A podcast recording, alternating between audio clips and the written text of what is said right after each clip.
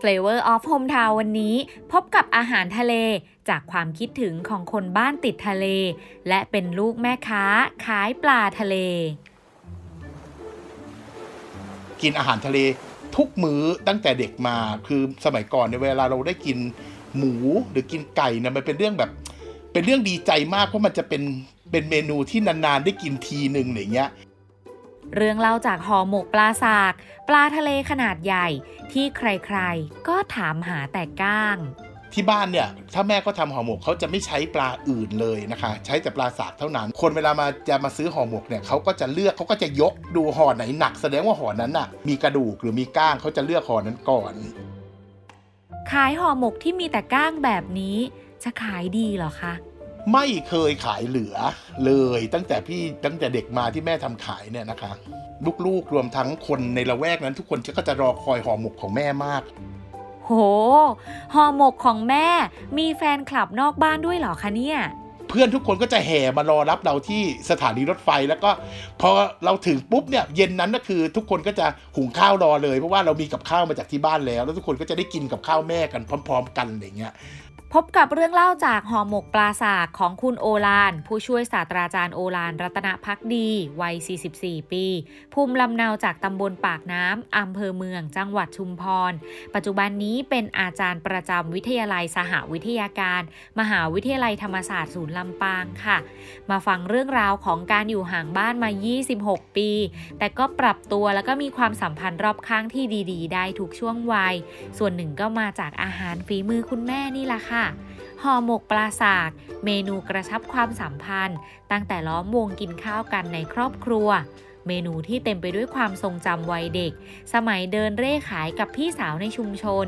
เมนูแรกที่คิดถึงเมื่อมีโอกาสได้กลับบ้าน และอาหารรสมือคุณแม่ เป็นที่รักของทุกคนรอบตัวคุณโอลาน ตั้งแต่วัยเรียนจนถึงวัยทำงาน ห่อหมกปลาสากพิเศษแตกต่างจากห่อหมกปลาอื่นๆยังไง และห่อหมกปลาสากมีความหมายกับชีวิตคนไกลบ้านคนนี้อย่างไร รับฟังได้ใน Flavor of Hometown วันนี้ค่ะโตมากับทะเล ชายฮาร์ดพระดอนผาบ วันนี้จะมาหลาวเหลืองห่อหมกซูตของคุณแม่จุไรรัตนาผักดี ซึ่งทำจากปลาซากจากอ่าวไทย รองใบเลี้ยง รองใบภูมิ รองใบยอดมันสำโรง ไม่ทราบว่าทุกคนเคยกินกันหรือไม่ห่อหมกซูตรของจังหวัดชุมพร ถ้ายังไงเชิญชวนมา ฟังแล้วก็มาห้าชิมห่อหมกแบบชุมพรกันนะคะแคบแคบมากินข้าวตาหนุยมีการเมนูโปรดของลูกตึงนั่งกับเขาวกำลังหอนๆอยู่ลูกมามามาเออถ้าไม่กลับมาบ้านนี่ไม่ได้กินนะฝีมือแม่เนี่ย Will the world via the voice Flavor of Hometown Podcast รายการอาหารพื้นบ้านที่แบ่งปันรสชาติคุ้นเคยของคนในบ้าน และเล่าผ่านความทรงจำของคนไกลบ้านดำเนินรายการโดย โอปอเบนจมาพร ฝ่ายจารี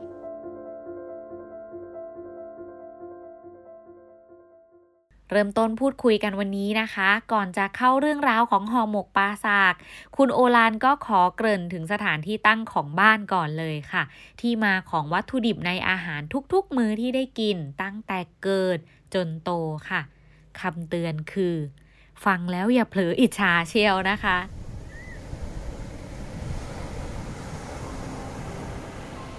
่า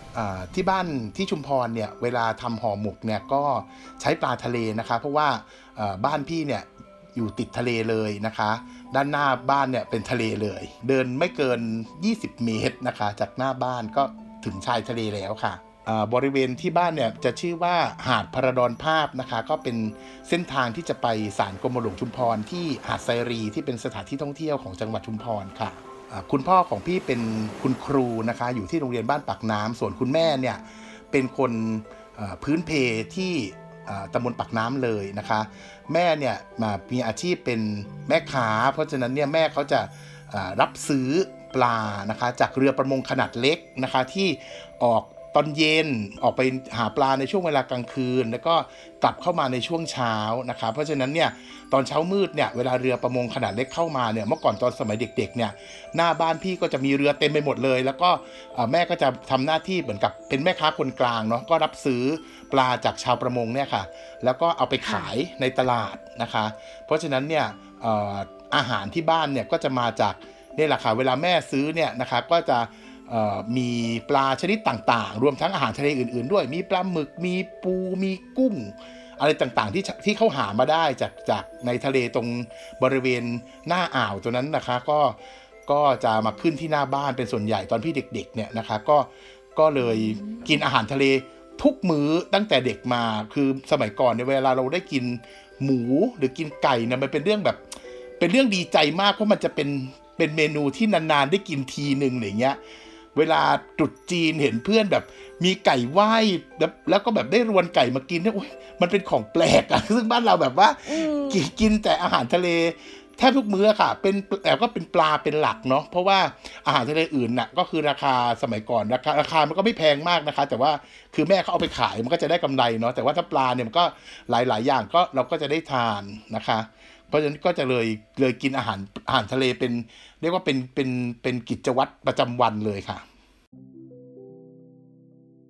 ว่าจะไม่อิจฉานี่ก็อดไม่ได้จริง ๆ ค่ะ อย่างปอเองนะคะ ก็เกิดแล้วก็โตที่ภาคอีสาน สมัยก่อนเนี่ยที่การขนส่งแบบตู้แช่เย็นยังไม่แพร่หลาย รวดเร็ว แล้วก็ทั่วถึงได้เท่าปัจจุบันนี้เนี่ยค่ะ กว่าจะได้กินอาหารทะเลสดๆแต่ละครั้งนะคะ ก็กลับกันกับคุณโอลานลิบลับเลยค่ะ เพราะว่านับเป็นมื้อที่พิเศษมากๆเลยทีเดียวนะคะ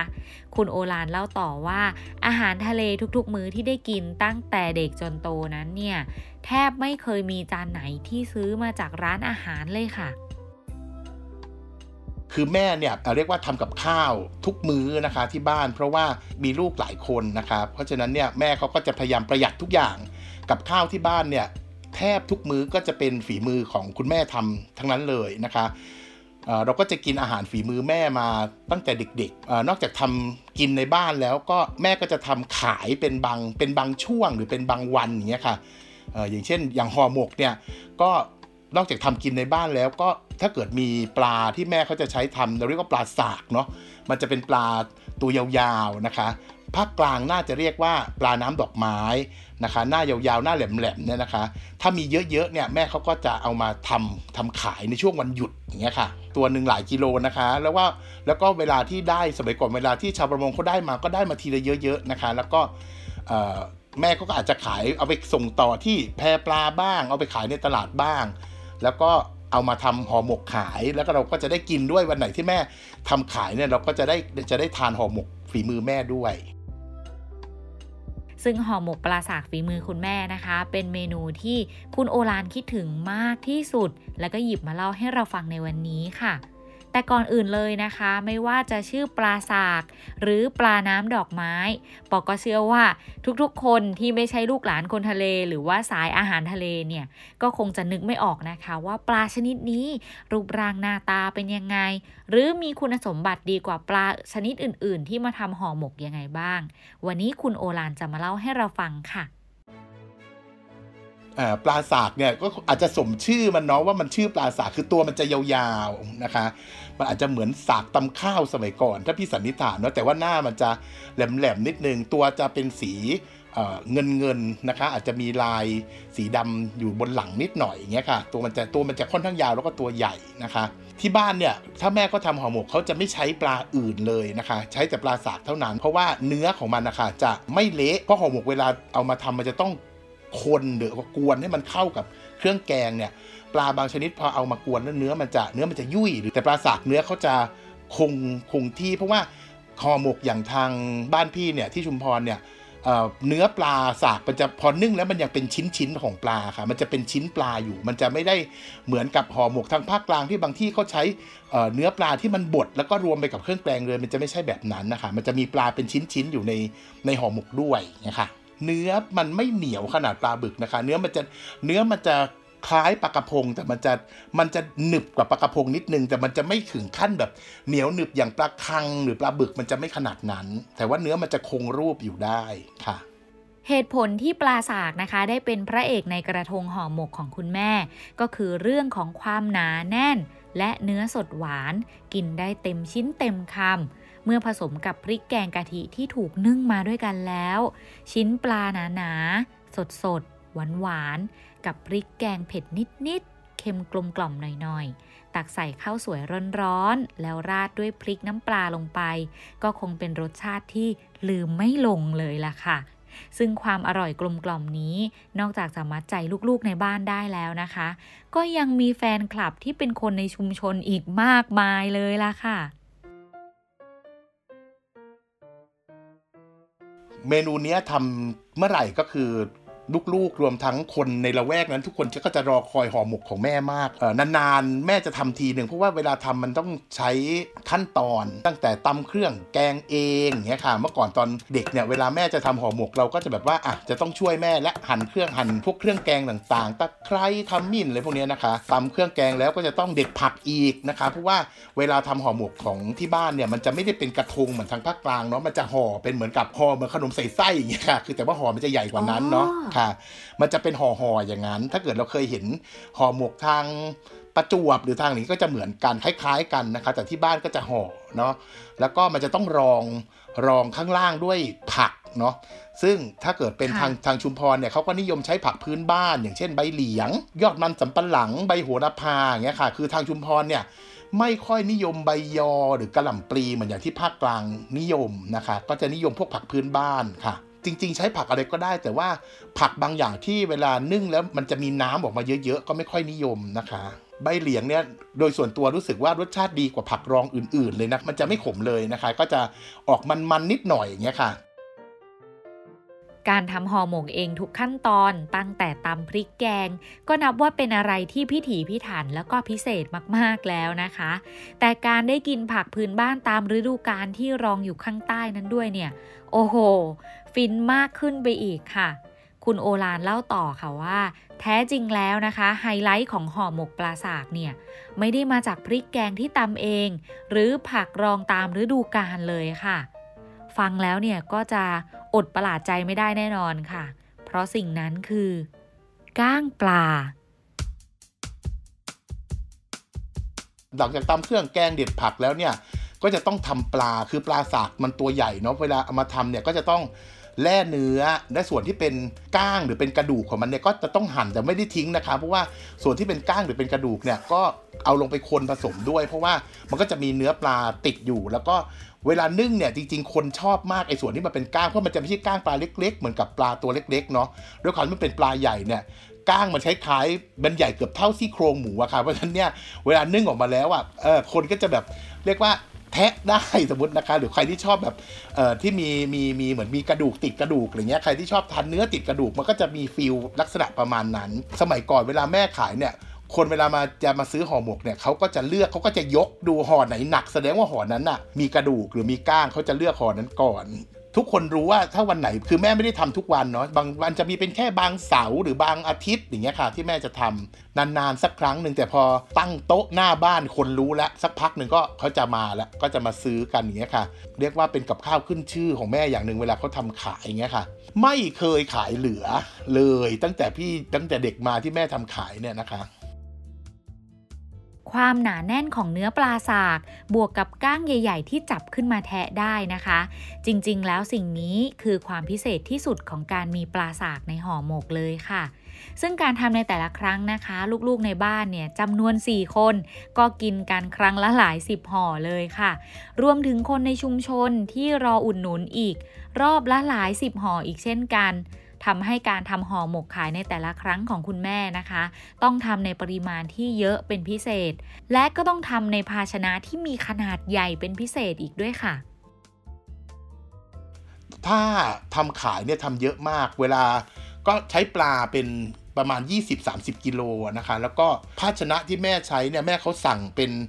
อ่างปลูกบัวค่ะ ที่เป็นดินเผาอะใบใหญ่ๆอะที่แบบว่าสั่งมาจากราชบุรีอย่างเงี้ยค่ะ เป็นอ่างปลูกบัวแล้วก็ใส่กะทิใส่ปลาลงไปคนก่อน ใช้ไม้พายไม้พายเหมือนเหมือนพายเหมือนเล็กกว่าไม้พายพายเรือนิดนึงอะค่ะ แล้วก็กวนกวนให้มันแบบน้ำในปลา มันออกมาผสมกับกะทิ พอมันหนืดหรือว่าทางบ้านพี่เรียกว่ามันแค้นนะเนาะ เวลามันแค้นหรือมันหนืดได้ที่เนี่ย ก็ถึงจะใส่เครื่องแกงที่เราตำเองลงไป แล้วก็ปรุงรสน้ำตาลนะคะ น้ำตาลปี๊บเกลือน้ำปลา แล้วก็ใส่ไข่เป็ดลงไป เพื่อที่จะแบบทำให้มันมีความเหนียวมากขึ้น แล้วก็ใส่เนื้อปลาที่เป็นเนื้อปลาบดอย่างเงี้ยแม่เขาจะเรียกว่าเป็นกล้ามพอเวลานึ่งแล้วเนี่ยนอกจากปลาชิ้นคือเนื้อของปลาสากแล้วมันก็จะมีปลาบดพวกนี้ผสมอยู่ในเครื่องแกง ก็ยิ่งจะแน่นแล้วก็อร่อย แล้วเราเราก็ต้องคนจนแบบว่า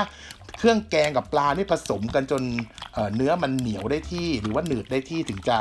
ตักห่อได้ เพราะไม่งั้นถ้ามันเหลวมันก็ห่อไม่ได้เงี้ยค่ะ แต่ต้องอธิบายอย่างนี้ก่อนนะคะว่ากับข้าวภาคใต้แบบของจังหวัดชุมพรเนี่ยรสมันจะไม่ไม่จัดจ้านเหมือนกับภาคใต้ตอนล่างอื่นๆเนาะอย่างเช่น กับข้าวแบบของนครศรีธรรมราชหรือของพัทลุงเนี่ยเขาก็จะรสค่อนข้างเผ็ด แต่ว่าของชุมพรเนี่ยอาหารจะไม่ไม่เผ็ดถึงถึงขนาดนั้นเนาะกับข้าวมันจะกลมกล่อม แล้วก็รสชาติจะไม่ไม่หนักนะคะขนาดภาคใต้ตอนล่าง เพราะฉะนั้นเนี่ยเรียกว่าห่อหมกเนี่ยถ้าเป็นสมัยสมัยเด็กๆเนี่ยไม่ต้องกินกับข้าวก็ได้ คือกินเปล่าๆได้ กินแบบกินเหมือนเป็นของกินเล่นอย่างเงี้ยค่ะ ตอนสมัยเด็กๆ พี่กินได้ครั้งละเป็นสิบห่อเลยนะคะ เวลาแม่ขายเนี่ยนะคะห่อห่อใหญ่ก็ขนมใส่ไส้สักสองเท่าหรือสามเท่าอะไรประมาณเนี้ย อืมก็ถ้าให้กินตอนนี้ถ้าจะไม่ไหวนะคะเพราะว่าอายุเยอะแล้วพี่อยู่ตอนแม่ทำตลอดช่วยทุกกรณี แต่ว่าถ้าให้ลุกขึ้นมาทำเองตอนนี้ไม่กล้ายืนยันกับตัวเองว่าทำได้ไหม แต่ว่าเป็นลูกมือมาตั้งแต่ตั้งแต่เด็กๆ อีกส่วนหนึ่งก็คือเราขายด้วยเนาะเพราะแม่เขาทาขายเพราะฉะนั้นเนี่ยเราก็จะมีฟิลแบบไปกระเดียดกระจาดห่อหมกเดินขายตามบ้านด้วยค่ะเออสนุกสนานไปอีกแบบนึงไปกับพี่สาวแล้วเราเป็นน้องคนสุดท้องเนี่ย เราก็จะไปแล้วก็ตามพี่สาวไปขายห่อหมกด้วยอย่างเงี้ยแม่ก็จะให้เดินตามไปอย่างเงี้ยค่ะเพราะเราก็ช่วยแม่ทุกขั้นตอนตั้งแต่ เริ่มต้นตั้งแต่ทำจนนึ่งจนขายจนเก็บล้างนั่นโน่นนี่ เราก็จะอยู่กับมัน แล้วเราก็จะเห็นแม่แบบ เราก็จะชื่นชมว่าเออแม่เก่งจังในบางเรื่องเงี้ยค่ะ อย่างเช่นห่อหมกเนี่ยเวลากวนตอนที่มันยังดิบๆเนี่ย แม่ก็จะแตะแล้วก็จะชิม เราก็เคยถามว่าแม่ชิมอะไรอะแม่ก็บอกว่าอะก็ก็ต้องชิมตอนดิบก่อนว่ารสเป็นยังไง แล้วถามว่า แล้วทำไมไม่ชิมตอนสุก แม่ก็บอกว่าอ้าว เพราะตอนสุกมันแก้ไม่ได้แล้วสมมติมันเค็มไปหวานไปอย่างเงี้ย ก็คือต้องชิมดิบก่อน แต่ว่าตอนชิมตอนดิบเนี่ยก็จะต้องกะให้ได้ว่าชิมดิบรสแบบเนี้ยพอมันสุกรสชาติมันจะพอดีแค่ไหน ซึ่งอันนี้มันเป็นประสบการณ์มาก ๆ ซึ่งเราอย่างที่บอกว่าถ้าให้บอกว่าทำได้ไหมตอนนี้ไม่กล้ายืนยันว่าทำได้หรือเปล่าเพราะว่าเราเราอาจจะทำบางอย่างไม่ได้อย่างที่แม่ทำ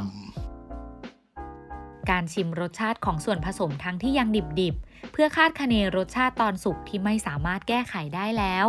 นับเป็นทักษะเฉพาะตัวนะคะ ที่ต้องอาศัยประสบการณ์และก็ความชำนาญค่อนข้างสูงเลยค่ะ คุณโอลานเล่าให้เราฟังต่อค่ะว่า การที่คุณแม่ต้องเป็นด่านหน้าของรสชาติอาหารทุกจานในบ้าน นั่นก็เพราะว่ามีลูกหลายคนค่ะ จะทำยังไงให้รสชาติอาหารออกมาพอดีที่สุดสำหรับลูกทุกคน เรามาฟังเรื่องราวในวงข้าวของพี่น้องทั้ง 4 กันค่ะ หลังจากที่ช่วยแม่เร่ขายห่อหมกในชุมชนกันอย่างสนุกสนานแล้ว เมื่อถึงเวลาล้อมวงกินข้าว บรรยากาศจะเป็นยังไงบ้าง ค่ะ คือพี่มีพี่มีพี่น้องทั้งหมด 4 คนเนาะเพราะฉะนั้นเนี่ยเวลาทานข้าวสมัยก่อนเนี่ยนะคะ เวลาทานพร้อมกันเนี่ยทุกคนก็จะนอกจากสนทนากันแล้วเนี่ยนะคะ กับข้าวของแม่เนี่ย คือแม่เป็นคนทำกับข้าวทำกับข้าวเร็วด้วยนะคะ สมมติว่าเริ่มต้นทำเนี่ยแป๊บเดียวก็จะได้กินละยกเว้นว่าบางอย่างที่มีกรรมวิธีเยอะแต่อย่างห่อหมกเนี่ย ถ้าแม่เขาทำไว้หรือว่าเขาจะรอแบบว่าเราจะกินข้าวแล้วเขาก็จะค่อยนึ่งเหมือนกับว่ากวนไว้ก่อนก็ได้ แล้วก็ค่อยนึ่งมาแล้วพอ สุกร้อนๆเนี่ยเราก็จะล้อมวงละ แล้วก็กินพร้อมกันอย่างเงี้ยพอไหนที่มันพิเศษ เช่น มีไข่ปลา มีอะไรที่มันเป็นเครื่องในปลาบางอย่างที่มันอร่อยเนี่ยอะก็จะมีมีบางแย่งชิงกันบ้างเล็กน้อยนะคะแต่ว่าก็พอสนุกสนานในครอบครัวอย่างเงี้ยค่ะก็เป็นบรรยากาศที่ทำให้เราคิดถึงคือ ปัจจุบันเวลากลับบ้านทุกวันนี้เวลากลับจากลำปางไปที่ชุมพรเนี่ยเวลาเรากลับเนี่ยห่อหมกจะเป็นรายการอาหารหนึ่งที่ ต้องขอให้แม่ทำเพราะว่าเราจะคิดถึงมาก เวลาเราคิดถึงบ้านคิดถึงกับข้าวแม่ เราก็จะคิดถึงห่อหมกเนี่ยก่อนอาหารอย่างอื่นทั้งหมดเลย มีพี่สาวสามคนเนี่ยเชื่อว่าถ้าถามทุกคนเนี่ยรวมทั้งตอนนี้มีหลานๆด้วยนะคะ เวลานึกถึงกับข้าวแม่เนี่ยอย่างแรกที่ทุกคนจะนึกถึงก็คือห่อหมกเป็นอย่างแรกเลย จริงๆกับข้าวแม่เรากินมาตั้งแต่เด็กเนี่ยมันนับไม่ถ้วนอะเนาะว่ามีกี่อย่างเนี่ยค่ะ แต่ว่าห่อหมกเนี่ยเป็นเป็นของที่ทุกคนรอ ปัจจุบันแม่พี่อายุ 80 แล้วเนี่ย แต่เขาก็ยังทำกับข้าวไหวนะคะ แบบว่าแต่ว่าไม่ได้ทำขายและเลิกทำขายไปนานแล้ว แต่ว่าจะทำก็ตอนที่ลูกๆกลับมาบ้านพร้อมกันว่าพี่ก็อยู่ไกลเนาะพี่มาอยู่ลำปางเงี้ยค่ะแต่พี่สาวอีก 3 คนนะอยู่ที่ชุมพรเนาะเวลาพี่กลับไปหรือว่าหลานชายที่เรียนต่างจังหวัดกลับไปอย่างเงี้ยพอทุกคนพร้อมหน้าพร้อมตากันแม่เขาก็จะแบบอะหาปลาซิก็หมายความว่าต้องไปหาซื้อปลาสากเพราะว่าปลาอื่นแม่เขาไม่ทำเลยจริง ๆนะคะ หลังๆมาเนี่ยถ้ากลับบ้านก็จะ พยายามไปออกไปหาซื้อไอ้เนื้อปลาสากเนี่ยมาให้แม่ทำเพราะว่าเรากลับบ้านเราก็อยากจะกินฝีมือแม่อะไรเงี้ยคือ พี่กลับบ้านเนี่ยถ้ากลับไปจากลำปางเนี่ยแทบไม่ได้ออกไปกินข้าวนอกบ้านเลยนะคะ กินอยู่แต่ที่บ้านแหละเพราะว่าเราก็อยากจะกลับไปกินฝีมือแม่อะไรเงี้ยห่อหมกปลาสากห่อเล็กๆ ในซึงนะคะ กลายมาเป็นศูนย์รวมความอิ่มใจของลูกๆหลานๆในครอบครัวใหญ่ วันที่ห่อหมกจะอร่อยที่สุด ก็คือวันที่ต้องล้อมวงกินกันพร้อมหน้าพร้อมตา ได้กินครั้งไหนก็ต้องเฝ้ารอครั้งถัดไปเสมอ ซึ่งการจะได้กินห่อหมกปลาสาครั้งถัดไปของคุณโอลาน นับว่าเป็นเรื่องที่น่าตื่นเต้น และเป็นมือพิเศษกว่าวัยเด็กมากเลยค่ะ เพราะว่าย้อนกลับไปเมื่อ 26 ปีที่แล้ว ตอนคุณโอลานอายุ 18 ปี ก้าวแรกของการจำเป็นต้องอยู่ไกลบ้าน ก็คือการต้องมาเรียนต่อชั้นมหาวิทยาลัย ที่มหาวิทยาลัยศิลปากร วิทยาเขตพระราชวังสนามจันทร์ จังหวัดนครปฐมค่ะ ปี 2539 เนี่ยพี่มาเรียนปีหนึ่งที่คณะอักษรศาสตร์ มหาวิทยาลัยศิลปากรที่นครปฐมเนาะ แล้วก็เรียนที่นครปฐมทั้งตีทั้งโทรวมกัน 9 ปีเนาะแล้วก็หลังจากนั้นก็มาอยู่ลำปางตั้งแต่ปี 48 จนปัจจุบันเนี่ย17 ปีแล้วอย่างเงี้ยค่ะ ตอนแรกไปเรียนที่นครปฐมก็ห่างออกไปนิดนึง พอมาบรรจุที่ลำปางทีแรกตอนที่มาเป็นอาจารย์ธรรมศาสตร์เนี่ยได้ทุนเขาบอกว่าเป็นวิทยาเขตดาราธิวาสเนาะแต่ตอนหลัง เนื่องจากเขายกเลิกโครงการธรรมศาสตร์ที่นาราธิวาสไปมหาลัยธรรมศาสตร์ก็เลยถามว่ามาอยู่ที่ลำปางได้ไหมเพราะมีวิทยาเขตที่นี่อยู่แล้วมีธรรมศาสตร์ศูนย์ลำปางอยู่แล้วบอกอะมาได้เพราะเราก็คิดว่าเราก็มาใช้ทุนเนาะตอนแรกคิดว่าจะมาใช้ทุนแต่ว่า พอมันอยู่มันก็มีความผูกพันกับเรื่องงานกับเรื่องภาระอะไรบางอย่างเราก็อยู่ยาวมาเนี้ยค่ะ ก็ไกลบ้านมาตั้งแต่นั้นจนบัดนี้ค่ะ ตอนที่มาเรียนที่นครปฐมเนี่ยวันแรกเนี่ยพ่อนั่งรถไฟ มาส่งหมายความว่ามานั่งรถไฟมากับพ่อสองคน นั่งสามล้อจากสถานีรถไฟนครปฐมไปที่มหาวิทยาลัย แล้วพ่อก็ส่งเราเข้าหอ เราก็ไม่เคยห่างบ้านเนาะตอนนั้นอะเราก็อะเราก็ไม่ถึงกับเหงาแต่ว่าเราถามว่าเราคิดบ้านถึงถึงบ้านไหมเราก็คิดถึงบ้านตลอดนะคะ ใจมันก็วิววิวแหละ สมัยก่อนตอนนั้นเนี่ยมันยังเป็นโทรศัพท์แบบหยอดเหรียญนะคะเราต้องแลกเหรียญไว้แบบแลกเหรียญไว้เป็นกำอะแล้วก็ไปต่อคิว เพราะว่าที่หน้าหอพักก็มีโทรศัพท์ตู้อยู่หนึ่งตู้ แล้วเราก็ต่อคิวกันแล้วก็หยอดเหรียญโทรหาแม่แทบทุกวันหรือว่าวันเว้นวันอะไรเงี้ยเราก็จะถามแม่ว่ากินข้าวหรือยังวันนี้กินข้าวกับอะไรอย่างเงี้ยโทรทุกเย็นน่ยนะคะ แม่ก็บอกอะกินกับอันโน้นอันนี้ แล้วเราก็บอกโอ้อยากกินจังเขาสิ่งที่เขาจะตอบว่าอะเดี๋ยวกลับมาจะทำให้กินอย่างเงี้ยก็เราก็คิดถึงเนาะและที่สำคัญคือคุณแม่อายุเยอะ เพราะฉะนั้นเนี่ย เราคุยเรื่องโน้นเรื่องนี้แกก็จะคุยโต้ตอบกับเราได้นิดหน่อย แต่ว่าถ้าบอกเออแม่วันนี้เดี๋ยวจะทำกับข้าววันนี้ แม่เล่าให้ฟังหน่อยว่าทํำยังไง จะเป็นสิ่งที่ทำให้แม่เล่าได้ยาวที่สุด เป็นสิ่งที่ชวนแม่คุยได้นานที่สุดเลยก็คือเรื่อง เรื่องที่เขาถนัดอะก็คือเรื่องทำอาหาร เป็นเรื่องหนึ่งที่เราจะคุยกับแม่ได้ อย่างไม่เบื่อเลยด้วย และคือสิ่งที่แม่เขาก็จะถามอยู่ตลอดอกินอะไร อยากได้อะไรไหมหรือเงี้ยค่ะหมายความว่าอยากได้พวกอาหารที่เป็นของแห้งหรืออะไรต่างๆอะแม่เขาก็จะส่งมาให้ จนถึงทุกวันนี้แม่พี่ก็ยังส่งยังส่งกับข้าวมาให้นะจริงๆ พี่น้ำหนักเยอะมากนะคะ พี่น้ำหนักประมาณ 160 เนี่ย แล้วก็ไม่เคยชีวิตนี้เกิดมาไม่เคยผอมเลยนะคะ แม่ก็จะแบบเป็นห่วงเราเรื่องเรื่องน้ำหนักมาก ว่าเออเนี่ยลดน้ำหนักบ้างนะ เออเนี่ยดูแลสุขภาพนั่นโน่นนี่แต่ก็จะจบว่าอยากได้กับข้าวอะไรไหมนะคะ ก็คือจะถามว่าเออจะกินอะไรหรือเปล่าหรือเวลาเรากลับบ้านอย่างเงี้ยสิ่งที่แม่จะถามก็คือ อาจจะกินอะไรบ้าง อยากกินอะไรบ้างเงี้ย ด้วยแล้วก็ด้วยด้วยจบด้วยการบอกว่าลดน้ำหนักบ้างนะ แล้วก็อืไม่เป็นไรนะครับแม่เขาก็เป็นห่วงแหละนะคะแต่ว่าเขาก็ห่วงทุกเรื่องห่วงเรื่องการกินการอยู่ของเราอย่างเงี้ยค่ะ ส่วนมากพี่จะขับรถกลับบ้านเนาะที่ชุมพรเนี่ยมีคนถามเหมือนกันว่าทำไมไม่นั่งเครื่องล่ะทำไมไม่นั่งเครื่องไปมันจะสบายนะไม่ต้องขับรถเหนื่อยอะไรเงี้ย เหตุผลของพี่ก็คือ ถ้าพี่นั่งเครื่องกลับไปอะขากลับพี่จะขนของกินกลับมาได้น้อย แต่ถ้าพี่ขับรถยนต์ไปเองอะท้ายรถพี่เนี่ยคือ เต็มไปด้วยลังน้ำแข็งอย่างน้อยสองลังแล้วกับข้าวแม่ บางทีก็เอาห่อหมกดิบมาเอาห่อหมกที่ยังไม่ได้นึ่งอะค่ะมา แล้วก็มานึ่งเอง ใบเหลียงจากในสวนมะพร้าวอ่อนจากในสวนบ้านพี่ทำสวนมะพร้าวด้วยนะคะที่ชุมพรก็จะมีแบบมะพร้าวก็จะเต็มหลังรถไปหมดเนี้ยค่ะเราก็จะขนมาแบบ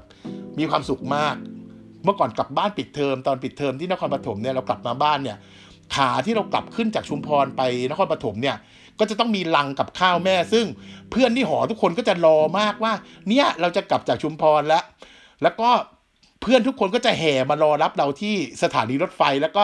พอเราถึงปุ๊บเนี่ยเย็นนั้นก็คือ ทุกคนก็จะหุงข้าวรอเลยเพราะว่าเรามีกับข้าวมาจากที่บ้านแล้ว แล้วทุกคนก็จะได้กินกับข้าวแม่กันพร้อม ๆ กันอย่างเงี้ยเป็นอย่างนี้มาตั้งแต่สมัยไหนจนถึงปัจจุบันเนี่ยค่ะ คนแวดล้อมพี่เกือบทุกคนน่ะ เคยกินฝีมือแม่ไม่ว่าอาจจะเป็นขนมหรือเป็นกับข้าวเป็นของคาวเนี่ย แทบทุกคนบางทีถ้าเป็นแม่ทำน้ำพริกอย่างน้ำพริกมะขามหรือน้ำพริกกะปิเนี่ยใส่มาทีละเยอะๆเนี่ย เราก็จะไปฝากคนโน้นคนนี้ทุกคนก็จะได้ทาน ฟังมาถึงตรงนี้นะคะ ก็แอบนึกถึงใครหลาย ๆ คนค่ะ ที่พอเรามีคนในครอบครัวทำอาหารเก่งมาก ๆ แบบนี้ เราก็มักจะทำอะไรไม่ค่อยเป็นไปเลยค่ะ แต่กลับกันกับคุณโอลานนะคะ ที่มาแนวลูกไม้หล่นไม่ไกลต้น เออ แม้อยู่ในบ้านนะคะ จะเป็นลูกคนเล็กที่รักอาหารฝีมือคุณแม่มากๆ แต่เมื่ออยู่นอกบ้านเนี่ย ก็เรียกได้ว่า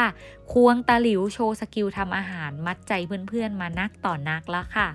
คุณโอลานแอบบอกกับเราว่าใตายล่าชุมพรถึงลำปาง เรื่องทำอาหารก็ถือว่าเป็นสองรองแค่คุณแม่เท่านั้นล่ะค่ะ อยู่ที่ลำปางเนี่ยพี่ถือเป็นแม่ครัวเอกเลยนะคะเพราะว่าทุกคนก็จะได้ทานกับข้าวฝีมือพี่ว่าพี่เป็นคนชอบทำกับข้าวเนาะอยู่ที่ลำปางพี่ทำกับข้าวตลอด อยากกินกับข้าวใต้อยากกินแกงส้มอยากกินพี่ก็ทำเองตลอด พอกลับไปที่บ้านเนี่ย ครัวมันคือของแม่แล้วเราก็รู้สึกว่าพอเรากลับบ้านอะ ครัวไม่ใช่ที่ของเราเราเป็นหน้าที่กินก็เลยไม่ได้ไม่เคยลองทำจริงๆค่ะ ไม่ แล้วก็ไม่อย่างที่บอกว่าไม่แน่ใจว่าจะทำได้ดีเท่าแม่ไหมแต่ถามว่า ถ้าให้ลองทำเนี่ยคิดว่าพอทำได้ไหมคิดว่าพอทำได้ เราเป็นหนึ่งในตองอูนะคะเราเป็นหนึ่งในเราเป็นหนึ่งในที่ทำเราเป็นหนึ่งในที่ทำงานเลยนะคะ ในการทำกับข้าวนี่อวดตัวเองไปทีหนึ่งคือเราก็ทำแหละเพราะว่าเราอยากกินอันโน้นอันนี้เราก็ทำแต่ว่าสมมติถ้านับเป็นเปอร์เซ็นต์อะเราจะทำได้ประมาณสักเจ็ดสิบแปดสิบเปอร์เซ็นของแม่แต่ของแม่คือมันร้อยเปอร์เซ็นต์อย่างเงี้ยค่ะ คือแม่เขาก็บอกหมดนะคะ แต่ว่า ไอ้กฎไอ้เทคนิคนิดๆหน่อยๆเนี่ยคิดว่าเป็นสิ่งที่เราเราทำไม่ได้เหมือนเขา อยู่นอกบ้านพี่เป็นแม่ครัวเอก แต่ครัวในบ้านคือที่ของแม่ ประโยคที่ซ่อนความเชื่อใจไว้ด้วยความรู้สึกทั้งหมดที่มี ห้องครัวที่อาหารถูกปรุงจากความชำนาญและก็ความสุข จากเตาฟืนถึงปากท้องของลูกๆหลานๆ จนถึงเพื่อนๆลูก จากวัยเรียน สู่วัยทำงาน โดยมีห่อหมกปลาสาก เป็นหนึ่งในเมนูกระชับความสัมพันธ์ได้อย่างดีที่สุดเสมอมา จากปลาสากสดๆในทะเลอ่าวไทย สู่แม่ค้าคนกลางที่เป็นแม่ของลูกๆ เป็นแม่ค้าปลาสด และเป็นแม่ค้าห่อหมกปลาสากในขณะเดียวกันทั้งหมด สิ่งนี้อาจมากพอแล้วนะคะ ที่จะการันตีความสมบูรณ์แบบของคุณแม่ในทุกๆบทบาทห่อหมกปลาสาก เมนูกลางวงข้าวของครอบครัว ในวันที่อยู่พร้อมหน้าพร้อมตา เมนูที่ทำให้คนในชุมชน และเพื่อนๆในทุกช่วงวัยของคุณโอลาน จดจำรสมือของคุณแม่ได้ แม้ว่าวันนี้นะคะ ชีวิตของคุณโอลานจะเติบโตแล้วก็ก้าวหน้าไปขนาดไหน แต่ก็รู้สึกเป็นเด็กและเป็นลูกคนเล็กของแม่ได้เสมอ เมื่อกลับบ้านไปกินเมนูนี้ค่ะ Flavor of Hometown Podcast รายการอาหารพื้นบ้านที่แบ่งปันรสชาติคุ้นเคยของคนในบ้าน และเล่าผ่านความทรงจำของคนไกลบ้าน ติดตามได้ที่ www.thaipbspodcast.com แอปพลิเคชัน Thai PBS Podcast หรือ Spotify, SoundCloud, Apple Podcast, Google Podcast และ Podbean ติดตามความเคลื่อนไหวได้ที่ Facebook, Twitter, Instagram และ YouTube Thai PBS Podcast